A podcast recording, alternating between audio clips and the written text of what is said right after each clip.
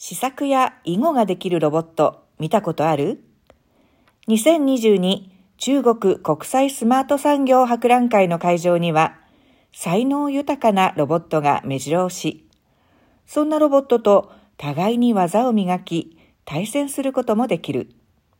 試作ロボットに写真数枚をアップロードしていくつかの単語を入力しさえすれば詩が出来上がる。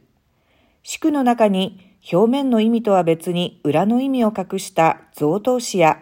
七言立詞など何でもお手の物だ。